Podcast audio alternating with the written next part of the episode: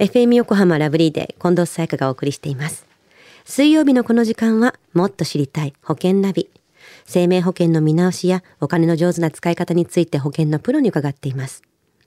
保険見直し相談保険ナビのアドバイザー中亀照久さんです。今週もよろしくお願いします。はい今週もよろしくお願いいたします。先週の保険ナビのテーマは死亡保険の受け取りと税金についてでしたよね。はい、そうですね。まあ、契約者、被保険者、受取人によって、まあ、税がね、変わってしまうことを知ってくださいと。まあ、大人になっても学校で教えてもらうっていうことがね、ないので、まあ、知らない方も多いと思いますと。まあ、こういった機会に、まあ、勉強にもなっても欲しいですし、まあ、知っている方も、まあ、おさらいというふうにね、きっかけになっていただければ幸いですと。まあ、そういったね、お話をさせていただきましたよね。うん、いろんな税金が発生するっていう勉強でしたよね。そうですよね。では、今週はどんなテーマでしょうか？はい。あの、生命保険と、まあ、相続税というね、まあ、今週は相続税にフォーカスを当てて、まあ、相続対策に生命保険が活用できますというお話をしたいなというふうに思ってます。うん、相続税って亡くなった人が生きてる人に保険金を上げると発生すると、まあ、先週もおっしゃってましたけれども、これが税金対策になるんですか？はい。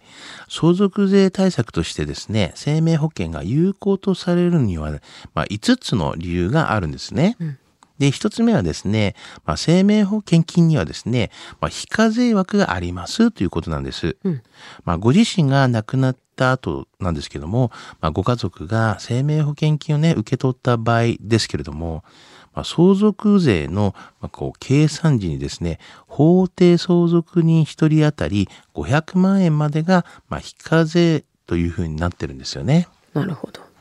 二つ目の理由じゃ何ですか？はい。二つ目はですね、あの、生命保険は受取人が、まあ、指定可能ですということなんです。うん。あの、受取人を指定しておくことで、まあ、ご自身の希望する方にはですね、財産を引き継ぐことができますので、遺産分割のトラブルを防ぐことができます。うん、まあ、生命保険は、この遺言のね、代わりにもなると言えますよね。なるほど。では3つ目は？はい。あの、3つ目はですね、相続税の、まあ、納税資金として確保できますよということです。あの、相続税の、まあ、納付方法というのは、まあ、皆さん知ってると思いますけれども、まあ、原則では現金一括納付なんですよね。うん、で、相続した財産が、まあ、不動産ばかりだと、この納税資金が用意できずに、あすぐにね。ありますよね。そういったあの、相続した不動産をこう売却せざるを得ないケースもありますよね。はい。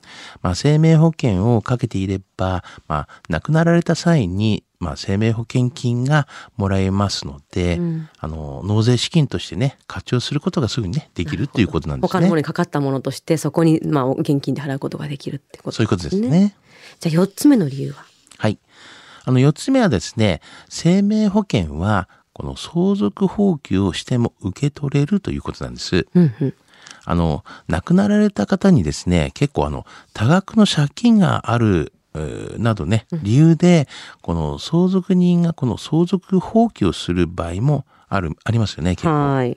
で、その相続放棄をすると、初めからこの相続人でなかったとみなされますので、まあ、マイナスのね、財産だけでなくて、うん、このプラスの財産も、まあ、含めてこう、相続財産のすべて引き継ぐことができないんですね。うんで、しかし、この生命保険金はですね、受取人固有の財産となるため、その相続放棄をしても受け取れることができますということなんですね。じゃあ税金なしでそっくりそのままだけもらえるってことなんですね。まあ一応取る権利がありますということですね。じゃあ最後5つ目の理由を教えてください。はい。あの5つ目はですね、あの生命保険のこの生前贈与を使った節税対策です。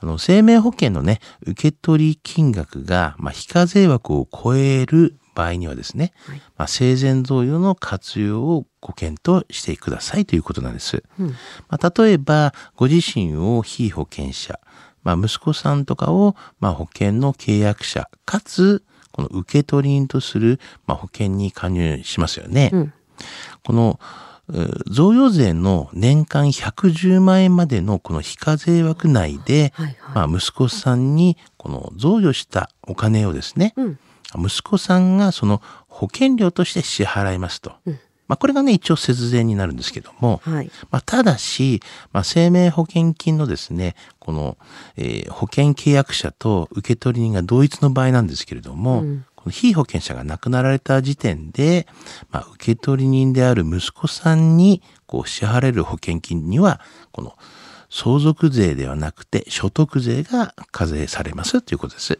あなるほどなるほど。でもまあこの贈与税のね年間の非課税枠内のお金をまあ保険金として支払う保険料として支払うっていうのそうですね。まあでもこれは対策に確かになりますよね。はい。では今日の話生命保険と相続税失得指数は？はい。えズバリ94です。はい。あの、今回はですね、保険を使ったまあ相続にフォーカスを当ててみましたが、うん、まあ有効なね、ことや、まああとはデメリットなども考えて、まあ対策した方がいい内容となっております。まあ人それぞれの考え方とか、まあ価値観とか、まあ対策などによって、まあ生命保険のこう使い方がね、変わります。まあ、もしね、いろんなことでこうわからないようなことがございましたら、まあ一応ね、ご相談していただければなというふうには思ってます。それぞれ抱えるケースはね家庭家庭で違うでしょうしね。そうなんですよね。はい。今日の保険の話を聞いて興味を持った方まずは中亀さんに相談してみてはいかがでしょうか。詳しくは FM 横浜ラジオショッピング保険ナビ保険見直し相談に資料請求していただくか直接株式会社中亀にお問い合わせください。無料で相談に乗っていただけます。インターネットで中亀と検索してください資料などのお問い合わせは FM 横浜ラジオショッピングのウェブサイトや電話番号045-224-1230 045-224-1230までどうぞ。そして保険ナビはポッドキャストでも聞くことができます。FM 横浜のポッドキャストポータルサイトをチェックしてください。もっと知りたい保険ナビ。保険見直し相談、保険ナビのアドバイザー、中亀照久さんでした。ありがとうございました。はい、ありがとうございました。